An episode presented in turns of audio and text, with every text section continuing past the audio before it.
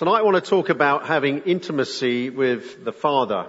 And uh, actually, before we, before we do that, we do need, to, if you weren't here this morning, we did announce, if you didn't know already, that our dear friend uh, Roy Johnson had passed away. That happened actually in the early hours of Sunday last week. Uh, again, he was very much a morning person here in terms of our meetings.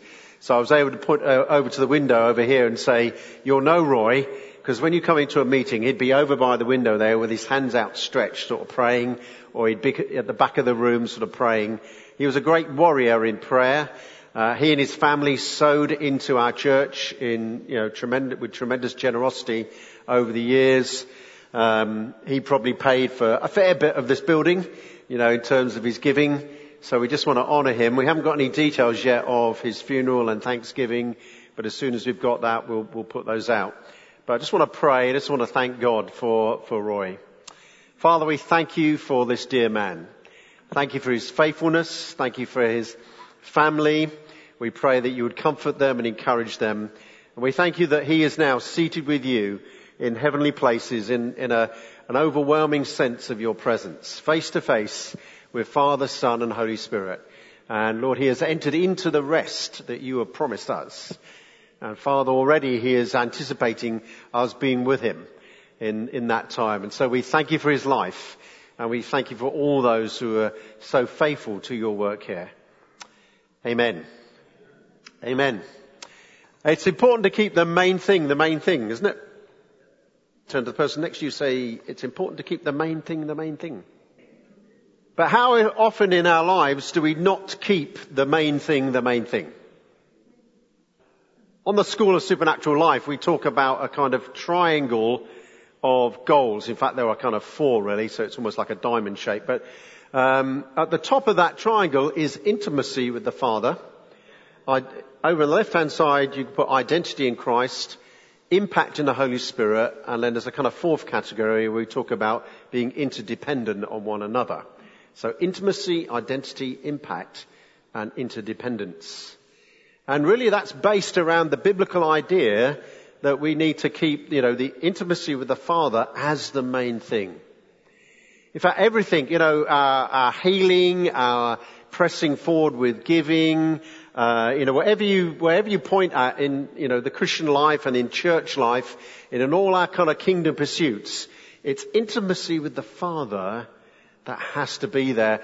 And sadly, much of the business of, of church can actually kind of push that out, can't it? So I was thinking, well, what should I preach on on Father's Day? And I thought, well, no better topic really than, you know, intimacy with the Father. Right? Happy Father's Day, Father. Every day is Father's Day, isn't it? I know that's true on a human level, uh, because you're always a father or a mother or a parent, uh, or a spiritual father, spiritual mother, spiritual parent. But every day is Father's Day. Just say that with me. Every day is Father's Day. Okay? You can make that as a declaration. Actually, I've been finding Steve Backlund, you know, the, the master of de- declarations. Um, if you just Google, I mean, Google this, or if you're on his website, if you get his emails, he's got declarations for tomorrow. And it's a list of 12 declarations. I've been saying them kind of recently. Uh, in fact, when I forget to say them, I have to say them as declarations for today. All right, so you just have to change the words. But it's 12 declarations. And uh, they're just some fantastic declarations. We'll kind of touch on a, on a, on a few of them as we go through today. Um, but that's a great daily declaration. Today is Father's Day. And Father is with me. Father is walking alongside me. And, um, but, but it's actually fatherlessness I think some people, some you know, well-known Christian commentators had, what's the problem, you know, what's the most pervasive problem in our society and in, and in our world?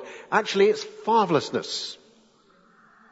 When Jesus, when he's talking, we'll read this passage in a moment, but he's talking in John 14, he says, I will not leave you as orphans.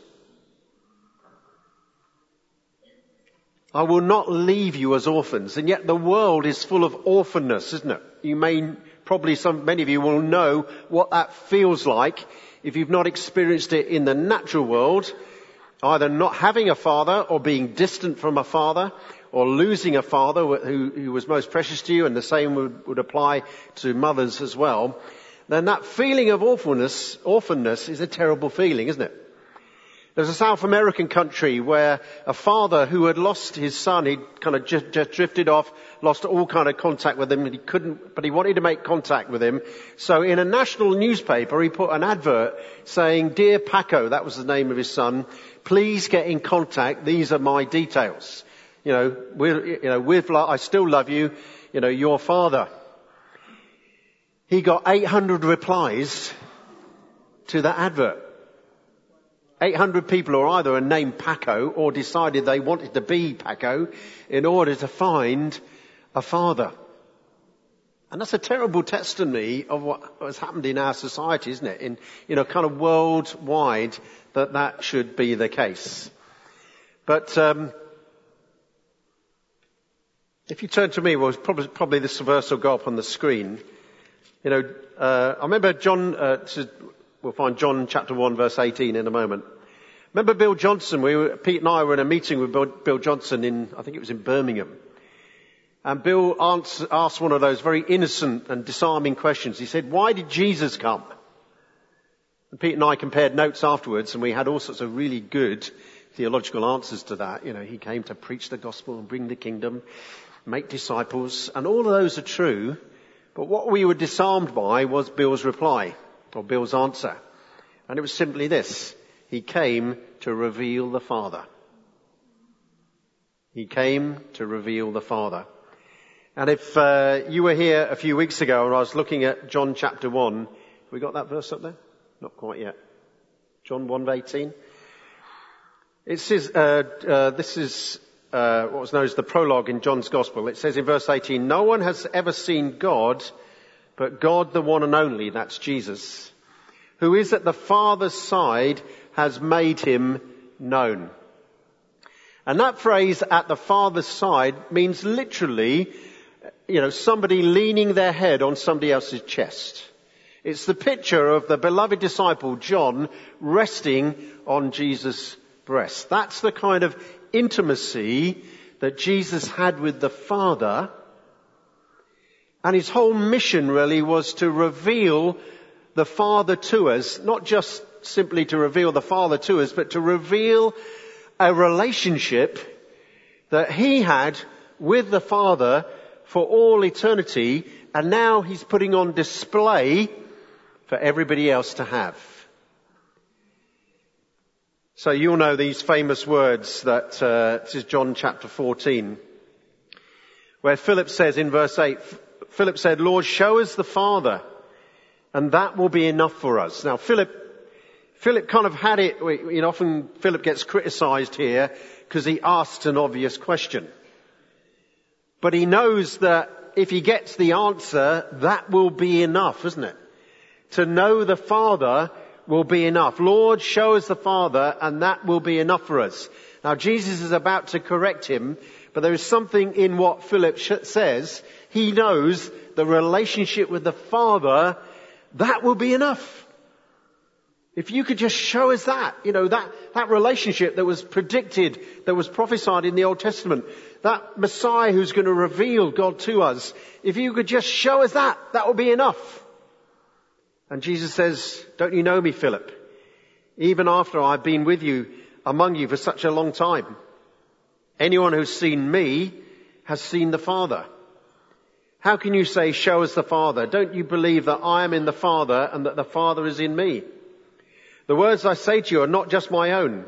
Rather, it is the Father living in me who is doing his work. Believe me when I say that I am in the Father and the Father is in me, or at least believe on the evidence of the miracles themselves. I tell you the truth, anyone who has faith in me will do what I have been doing. He will do even greater things than these because I am going to the Father. And I will do whatever you ask in my name so that the Son may bring glory to the Father. You may ask for, for anything in my name and I will do it. If you love me, you will obey what I command. And I will ask the Father and he will give you another counselor to be with you forever, the Spirit of truth. The world cannot accept him because it neither sees him nor knows him. But you know him, for he lives with you and will be in you. I will not leave you as orphans. I will come to you. Before long the world will not see me anymore, but you will see me. Because I live, you also will live. And on that day you will realize that I am in my Father and you are in me and I am in you. Whoever has my commands and obeys them, he is the one who loves me. He who loves me will be loved by my Father, and I too will love him and show myself to him. Notice there, when we're pursuing the greater things, Jesus said, you know, you will do greater things. So we are, in a sense, seeing some of those greater things when we see cancers healed, where we see more and more people getting saved. It was lovely to see one of our people on Alpha coming to the church for the first time. You know, we're such a big church now, we don't recognize, if somebody new comes in, you don't know whether they've been coming for five years or, or two or whatever it is, isn't it? But, um, because we've been on Alpha recently, we know that this, this lady's in, in here. It's just a delight when people say, have I, have I come to the right, at the right time? You think, yes, and you're just rejoicing inside that you you've just walked through the door, you know, and you're about to experience God and His presence and, uh, you know, the people of God. Um, can't remember why I said that, but anyway, I was going to read this story to you. This is called the Fatherhood of God. It was in the dead of night in Dallas as the doctor walked into the small hospital room uh, of Diana Blessing. That's the person's name that afternoon of 10th of March 1991, complications had forced Diana, only 20 week, 24 weeks pregnant, to undergo an emergency cesarean to deliver the couple's new daughter. Dana Lou Blessing. At 12 inches long and weighing only one pound and nine ounces, they already knew she was perilously premature. Still, the doctor's soft words dropped like bombs. I don't think she's going to make it he said, as kindly as he could. There's only a 10% chance she will live through the night, and even then, if by some slim chance she does make it, her future could be a very cruel one. None with disbelief, David and Diana listened as the doctor described the devastating problems Dana would likely face if she survived. She would never walk. She would never talk. She would probably be blind and she would certainly be prone to other catastrophic conditions from cerebral palsy to complete mental retardation and on and on and on. I was told you don't phone me at work. no, no, was all Diana could, could say. She and David, with their five-year-old son Dustin, had long dreamed of the day that they would have a daughter to become a family of four. Now within a matter of hours, that dream was slipping away. Through the dark hours of morning, as Dana held on to life by the thinnest thread, Diana slipped in and out of sleep, growing more and more determined that their tiny daughter would live and live to be a healthy, happy young girl. As if willed to live by Diana's determination, Diana clung to life hour after hour with the help of every med- medical machine and marvel her miniature body could endure. But as those first days passed, a new agony set in for David and Diana because Diana's underdeveloped nervous system was essentially raw the lightest kiss or caress only intensified her discomfort, so they couldn't even cradle their tiny baby girl against their chest to offer her the strength of their love. All they could do as Diana struggled alone beneath the ultraviolet light in the tangle of tubes and wires was to pray that God would stay close to their precious little girl. As the weeks went by, she did slowly gain an ounce of weight here and an ounce of strength there. And at last, when Dana was two months old, her parents were able to hold her in their arms for the very first time. Two months later, Dana went home from the hospital just as her mother had predicted. Today, Dana is as petite but feisty young lady with a glittering grey eyes and an unquenchable zest for life. She shows no signs whatever of any mental or physical impairment. Simply, she is everything a girl can be and more. But that happy ending is far from the end of her story. One blistering afternoon in the summer of 1996, near her home in Irving, Texas, Dana was sitting at her mother's lap at a local park. As always, Dana was chattering non-stop with her mother and several other adults sitting nearby when she suddenly fell silent. Hugging her arms across her chest, Dana asked, do you smell that? Smelling the air and detecting the approach of a thunderstorm, Diana replied, yes, it smells like rain. Dana closed her eyes and again asked, do you smell that? Once again, her mother replied, yes, I think we're about to get wet. It smells like rain. Still caught in the moment, Dana shook her head, patted her thin shoulders with her small arms and loudly announced, no, it smells like Him. It smells like God when you lay your head on His chest. Tears blurred Diana's eyes as Dana hopped happily down to play with the other children. Before the rains came, her daughter's words confirmed what Diana and all the members of the extended family had known, at least in their hearts all along. During those long days and nights of her first two months of life, when her nerves were too sensitive for them to touch her, God was holding, holding Dana on his chest, and it is his, this, he, and it is his loving scene that she remembers so well. What is it like to have an intimate relationship with the Father like that? To know your head laid on his chest. Well, Jesus would have us believe that we can have that intimate relationship, doesn't he? That's why he says, when he's talking about the Holy Spirit let me find it. Well, we'll read the last verse of that, that chapter where it says, Whoever has my commands and obeys them, he is the one who loves me. He who loves me will be loved by my Father, and I too will love him and show myself to him. In a different place in John it says, I and the Father are one. And since Jesus is in you, you are one with Him. He is in you, you're in Him. And if He is in the Father and the Father is in Him, then you have, you are one with the Father. But I guess I, I know there are times, certainly in my life, where that doesn't feel like the reality, does it? Other times, you know, where there, maybe that's times on your own or times in corporate worship. It can happen at all sorts of times. You know, sometimes I can be walking along the road. I felt this today, you know, having remembered Roy and we had a, another funeral celebration here on Friday, quite unexpectedly. Not for somebody from in the church, by the way, just in case you're worried. And, uh, you know, but it was just that thought, I, I know. I know where I'm going.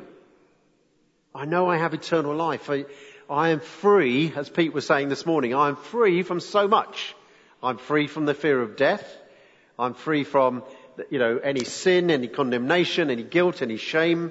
But I'm also free to inherit eternal life. I know where I'm going. And my, the intimate, the intimate relationship I have with the Father keeps reminding me of those two things, of that, you know, of that relationship. And when I, I kind of seem to have ignored him, sometimes, do you get, ever get to the end of the day and thought, I haven't been, I haven't talked to the Father today? Whenever I think that, it's like, it, it's like the Father is there and He's saying, that's okay. I've always been here, David. you know, sometimes, sometimes days in our life, it's much easier, isn't it? It seems like God is on our case. He's walking beside us, you know, and it's not difficult. Other times, you know, you sort of get to the end of the day, maybe you've been really busy and you think, where, you know, I did, did I really involve God in this? And I guess that, that, that is the measure of our lives, isn't it? But I want to suggest that there are several ways in which we can, you know, kind of lose that intimacy with the Father. And in fact, if you've never experienced that intimacy with the Father, then I want to pray for you tonight that you might experience Him in a deep way and know that intimacy, you know, for the, the rest of your days. But Jesus gives us some clues here about how we can lose, lose that intimacy. The first is very simple really. It's in verses 16 and 17 where Jesus says, Now I will ask the Father and he will give you another counselor to be with you forever, the Spirit of truth. So if the Holy Spirit leads us into that relationship, it's like Paul says, you know, the Holy Spirit cries, Abba, Father, into our spirit, and our spirit, by the Holy Spirit, cries, Abba, Father, back to the Father. But if we've never actually experienced that, and this is something that the New Testament makes very clear, this comes through the baptism in the Holy Spirit. And then is renewed again and again when you ask God to fill you with His Holy Spirit. But if you've never actually experienced that baptism in the first place, you see it's quite possible to live a Christian life. The Spirit is working in you. You have been born again. You're trying to work out your, you know, your uh, the demands of the Christian life, and actually your Christian life looks like a list of things to do. Anybody had that experience?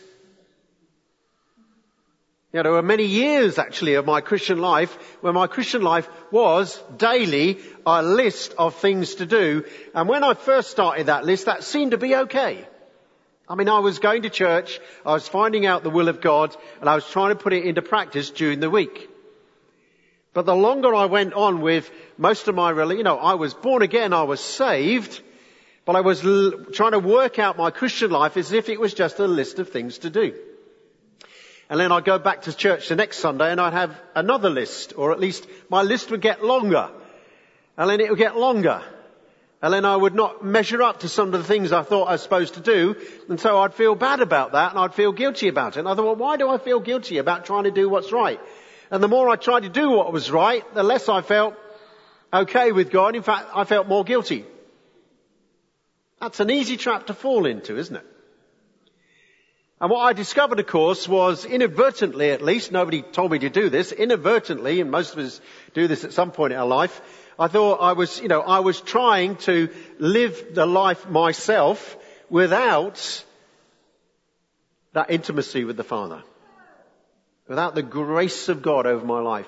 Without God speaking to my life, David, you are righteous. You're never going to be more righteous than you are now you know, because you have the righteousness of Christ in you. You are holy and blameless before Him.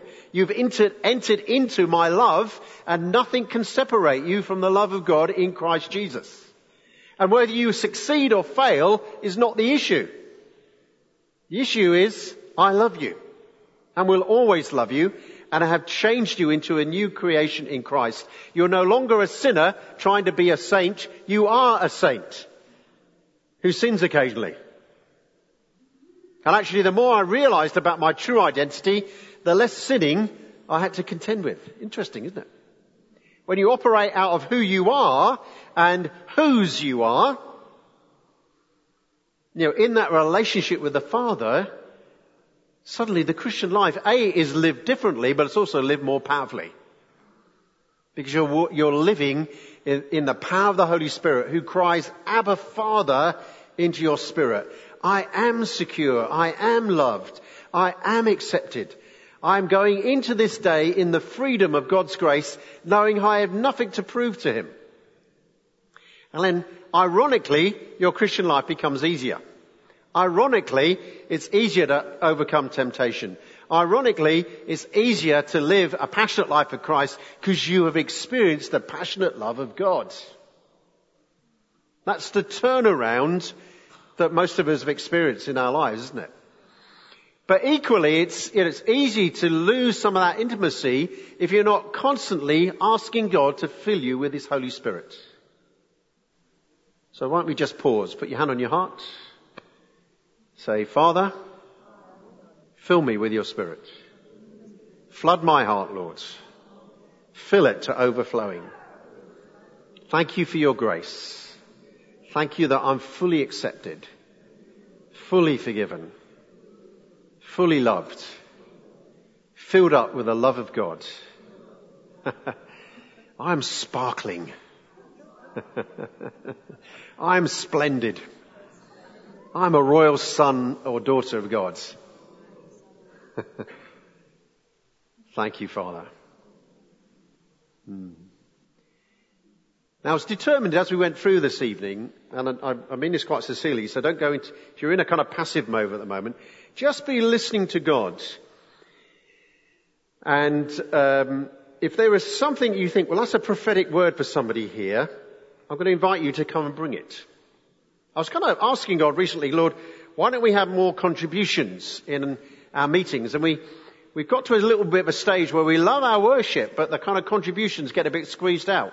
And I felt, you know, um, actually, we're myself and Mark Henley are preparing a, a sort of how to preach course at the moment, and I was looking at the whole relationship of preaching and prophecy, and I thought, why do we think pro- preaching is over here and prophecy is over there, and you've got to have one first and then the other? Why can't you kind of mix them up?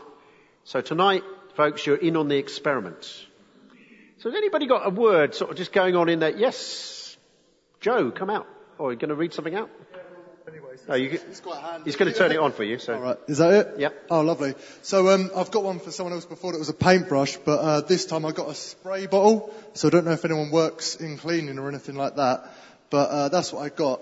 And God kind of showed me that um, a spray bottle uh, sort of coats a large surface area with a little bit of like water that can get dirt off and stuff like that. I actually don't know if this is helping anyone, if anyone works in cleaning. But um, he also showed me it's like a, a, tropical monsoon, so like it's very lush and uh, it supports like a density of life with like not a lot of water. So yeah, I kind of feel like if this is an experiment, it's gone all right, but I'm not quite so hitting anyone directly. what would you say those? So what do you? What would you say God's saying through that? Um, it's almost like that uh, it doesn't take a lot of water to really coat like a large surface area. So if you're someone who feels like, oh, I haven't got quite a lot of water in me or I haven't got quite a deep well, God's saying it doesn't matter because He can coat as much as He wants with this spray bottle. So if you ever feel like you're comparing yourself to other people or whatever, it doesn't really matter because God's got a, a vessel that's built for you. Right. Well, we're going to carry on. This is like our spiritual workshop. So I'm just going to ask Joe to release that word by which might just pray it for people now. Can you pray it? What, what do I pray? What? Um, pray what you, yeah. Oh. pray kind of what you read so that. Okay, um, if ask anyone, God to do it to these people. Um, to anyone who feels that they've got a small vessel, I just pray that God fits a big spray hose onto you and just coats that fine mist of His water across all of you and that uh, there's any uh, dirty spots in your life or any areas that you see that he just uh, softens that dirt and scrubs that right off. And if there's any areas that are uh, natural life-giving soil that he put in you, that he just uses that water just to make that uh, a lush for life area Come on. with a monsoon. Brilliant. Amen. Brilliant. and how long have you been a Christian, Joe? Uh, about two years, but I've been coming Eastgate about five months. It's been a bit of a rocky road, but yeah, it's been great since I come here. So. And he's getting baptised on the 7th of July. Yeah. it's as easy as that, isn't it? Anybody else? Josh, can you pass that to Josh? Well, was earlier, just when we were singing that song about God, when our troubles seem to surround us, and then um, saying that God surrounds us. I just got that image of from where I think it was Elisha, wasn't it? Of just where um, the army seems to surround Israel and surround where Elisha and Gehazi were, and then he saw the armies of heaven, or the armies of angels around them. And you, what do you feel is in inside that word? An encouragement of some sort? I guess that God, God, the angels are fighting for us. Yeah. The angels are fighting for us. Okay. Yeah. All right. Do you want to pray that over people? Yeah. And yeah, um, yeah, Lord, just, just release that in Jesus' name. Thank you. The angels are fighting for us. So I pray that we mm. help us remember that, Lord, in Jesus' name. Yeah. Very good. Very good. Okay. Yeah. Give him a round of applause. So you getting the idea? Okay. Uh, barriers to intimacy, lack of the Holy Spirit. I've also got disobedience. In a sense, this is kind of fairly straightforward, isn't it? In verse 21 it says, whoever has my commands and obeys them, he is the one who loves me. Now what Jesus isn't saying here is you've got to, you know, work through lots of commandments in order to get his love.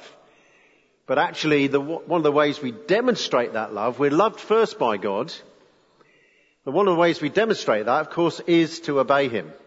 And in, on one level, it's quite simple that, uh, you know, that if there's disobedience in your life, then that's going to impact the intimacy that you enjoy. It doesn't, doesn't change God's love for you. Emotionally, we often think that, don't we? I've let God down, I've messed up in some way, and, uh, but His love remains the same. Actually, He's always got the door open to you. But in order to get back into that intimacy of relationship, then you need to simply repent and ask God to forgive you. And as scripture says, the blood of Jesus Christ cleanses us from all sin. Amen? The other barrier to intimacy I said, which I think is indicated, you know, the Holy Spirit is given to lead us into all truth, isn't it? And one of the measures of your intimacy is how much you are hearing from God. It would be a strange relationship, isn't it? You know, yes, I'm really intimate with that person, but just haven't spoken to them for, you know, a couple of weeks. Well, that's, you, you would question that, isn't it? You, you see that in marriage, you see that in friendships. You know, a measure of, a measure of intimacy is how much you are hearing from that person or you are speaking to that person. So what, what was the last thing you heard from God? What's he saying to you even as I speak? Anybody like to share that? What's God revealing to you? Anybody like to share something that God's been speaking to them perhaps during the worship? Yeah, Chelsea. It's all going on over there, isn't it? Look, the people on the right hand side are winning at the moment. You've got to wake up, you guys. I don't like speaking in public, but I will. Come on. Okay, so this morning, um, I was talking to God and I said, I, I don't feel close to you. You know, sometimes you just feel like, I don't know, you just feel like He's not there. And I was saying, oh, I feel like I'm not doing enough. Yeah. I feel I'm not evangelizing enough because I love to evangelize, but I'm just not in the season where I'm um, getting as many opportunities, I suppose. Yeah. Um, and then God gave me Psalms 21, and it was all about the still waters, and um, it was about intimacy. And He said, "You're in a season of stillness and intimacy, and you're still getting to know Me." Yeah. And then I come here, and you have a whole sermon about that. so, yeah. God's definitely speaking to you, isn't he? Yeah. He does speak through preachers, by the way. Okay, so it's not all just prophecy. That's so encouraging. Come on, give him a round of applause. That's lovely. Are you stirring the Holy Spirit? See, you anointed in the power of the Holy Spirit. You know, in one, there's an incredible verse in 1 John, uh, chapter 2, where, where John says, you don't need teachers. I mean, all the teachers over 2,000 years have not been needed.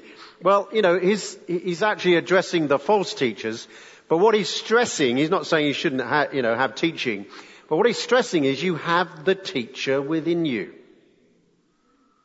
The greatest, you carry around the greatest teacher ever, the Holy Spirit, who will lead you into 50% of the truth. No, all of the truth. What do you mean all of the truth? Yeah, all of the truth. Everything you've ever wanted to know, the Holy Spirit will lead you into. And we know that scriptural truth. We know the Holy Spirit speaks through His book. He wrote it for our benefit and it is totally comprehensive about all of life. We know that. But there are many things, you know, whether it's to do with our present society, technology and so on, there are many other things too that the Holy Spirit wants to lead us into. You see, every great invention, every step forward in mankind's advance, I know in many, many ways mankind doesn't advance because of his sin and, you know, death and destruction who creates, but there are, you know, there's a, there's a level of advance certainly around the technological world, our understanding of the universe, you know, keeps on advancing there. All those advances are done in the power of the Holy Spirit, whether the people who do the inventions know it or not. Why? Because we have a sovereign God. And that, that's why there's always a solution to every situation, isn't it? God wants to pour out His solutions into your heart and my heart, wherever it is. So one of Steve Backlund's declarations for tomorrow, so you can say it today for tomorrow, is there's always a solution. Would you like, can you say that with me? There's always a solution. Close your eyes for a moment. Think of that work situation. Think of that family situation. Think of that issue going on in your community. And just declare over it. And when you make a declaration, feels a bit, Uh, you know, unnatural or it doesn't feel quite real, but because it is a step of faith. When I make a declaration, I'm actually making a declaration of faith and I'm stepping out in faith to say, I look, you know, as a Christian, walking in the power of God, walking in intimacy with the Father, I know there's a solution to every problem. You might, you might be the solution to that problem. Somebody else might be, or a group of people might be the solution to that problem. There's not a problem in the world that God cannot solve, and so you and I can declare there's always a solution. It's one of my favourite declarations. There's always a solution.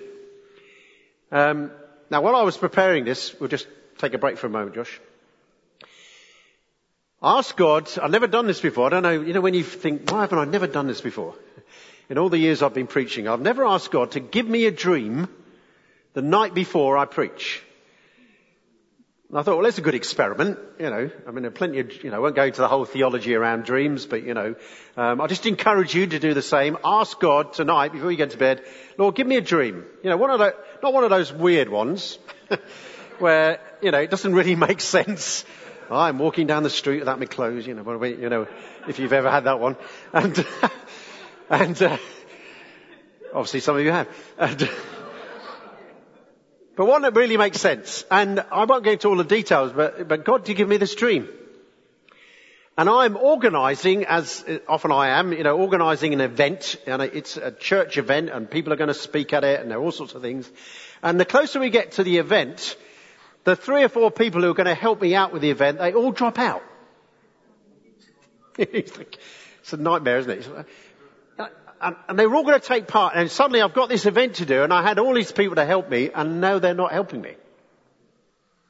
The next thing, the next thing in the dream is that somebody come and walks into the room where I am, perhaps it's Eastgate or somewhere, and they've got all this food. And I go, thank goodness for that. And I have this kind of overwhelming feeling. It's, I mean, God hasn't produced free people to take the place of those, those people, but God is providing for all our needs. And I end that part of the dream, this, this wonderful feeling of, though these people let me down, God is going to provide. Anybody in a situation like that at the moment, where you think, I've been let down by some people, or I was planning a project and it hasn't kind of worked out yet in the way. Anybody in that situation? Yeah. Well, this is a prophetic, keep your hands up for the moment. If you're next to one of those people, just put your hand on their shoulder. This is the intimate father. He know, you see, he knew when I asked for that dream, he knew your situation. And he knows exactly what you need. Some of you need people. You need talented people. You need gifted people to do the things that you're involved with. Some of you need financial provision. Some of you just need an encouraging sense of God's presence. That you're going to see it through, that there is a solution. So Father, we're releasing, just as surely as Joseph's dreams released provision for not only Egypt, not only for Israel, for all the nations, so Father, we are releasing now solutions over those problems. We're releasing people.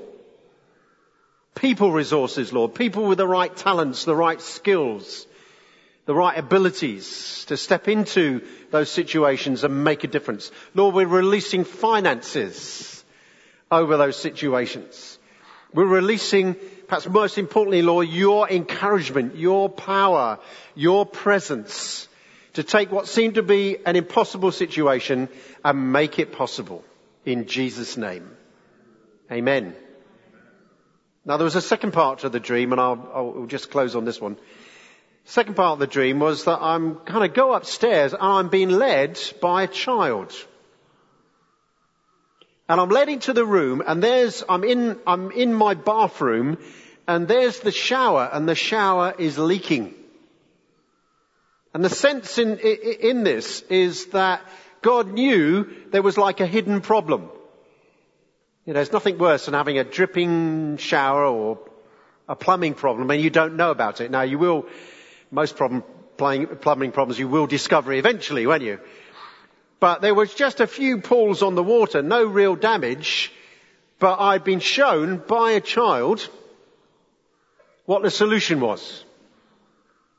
Now what I'm hearing for God for some of you is this, that there, there is a simple solution, that childlike faith will lead you to maybe what you thought was a big problem, or maybe even a problem you weren't aware of, that you will discover, that God's going to reveal to you, that somehow is going to be, you know, unveiled, so that you can, like most problems, if you catch them in their early stages, and I feel as I'm speaking this might even be, you know, uh, associated with, with physical illness. You get caught in its early stages. Most of us know medically that's often true.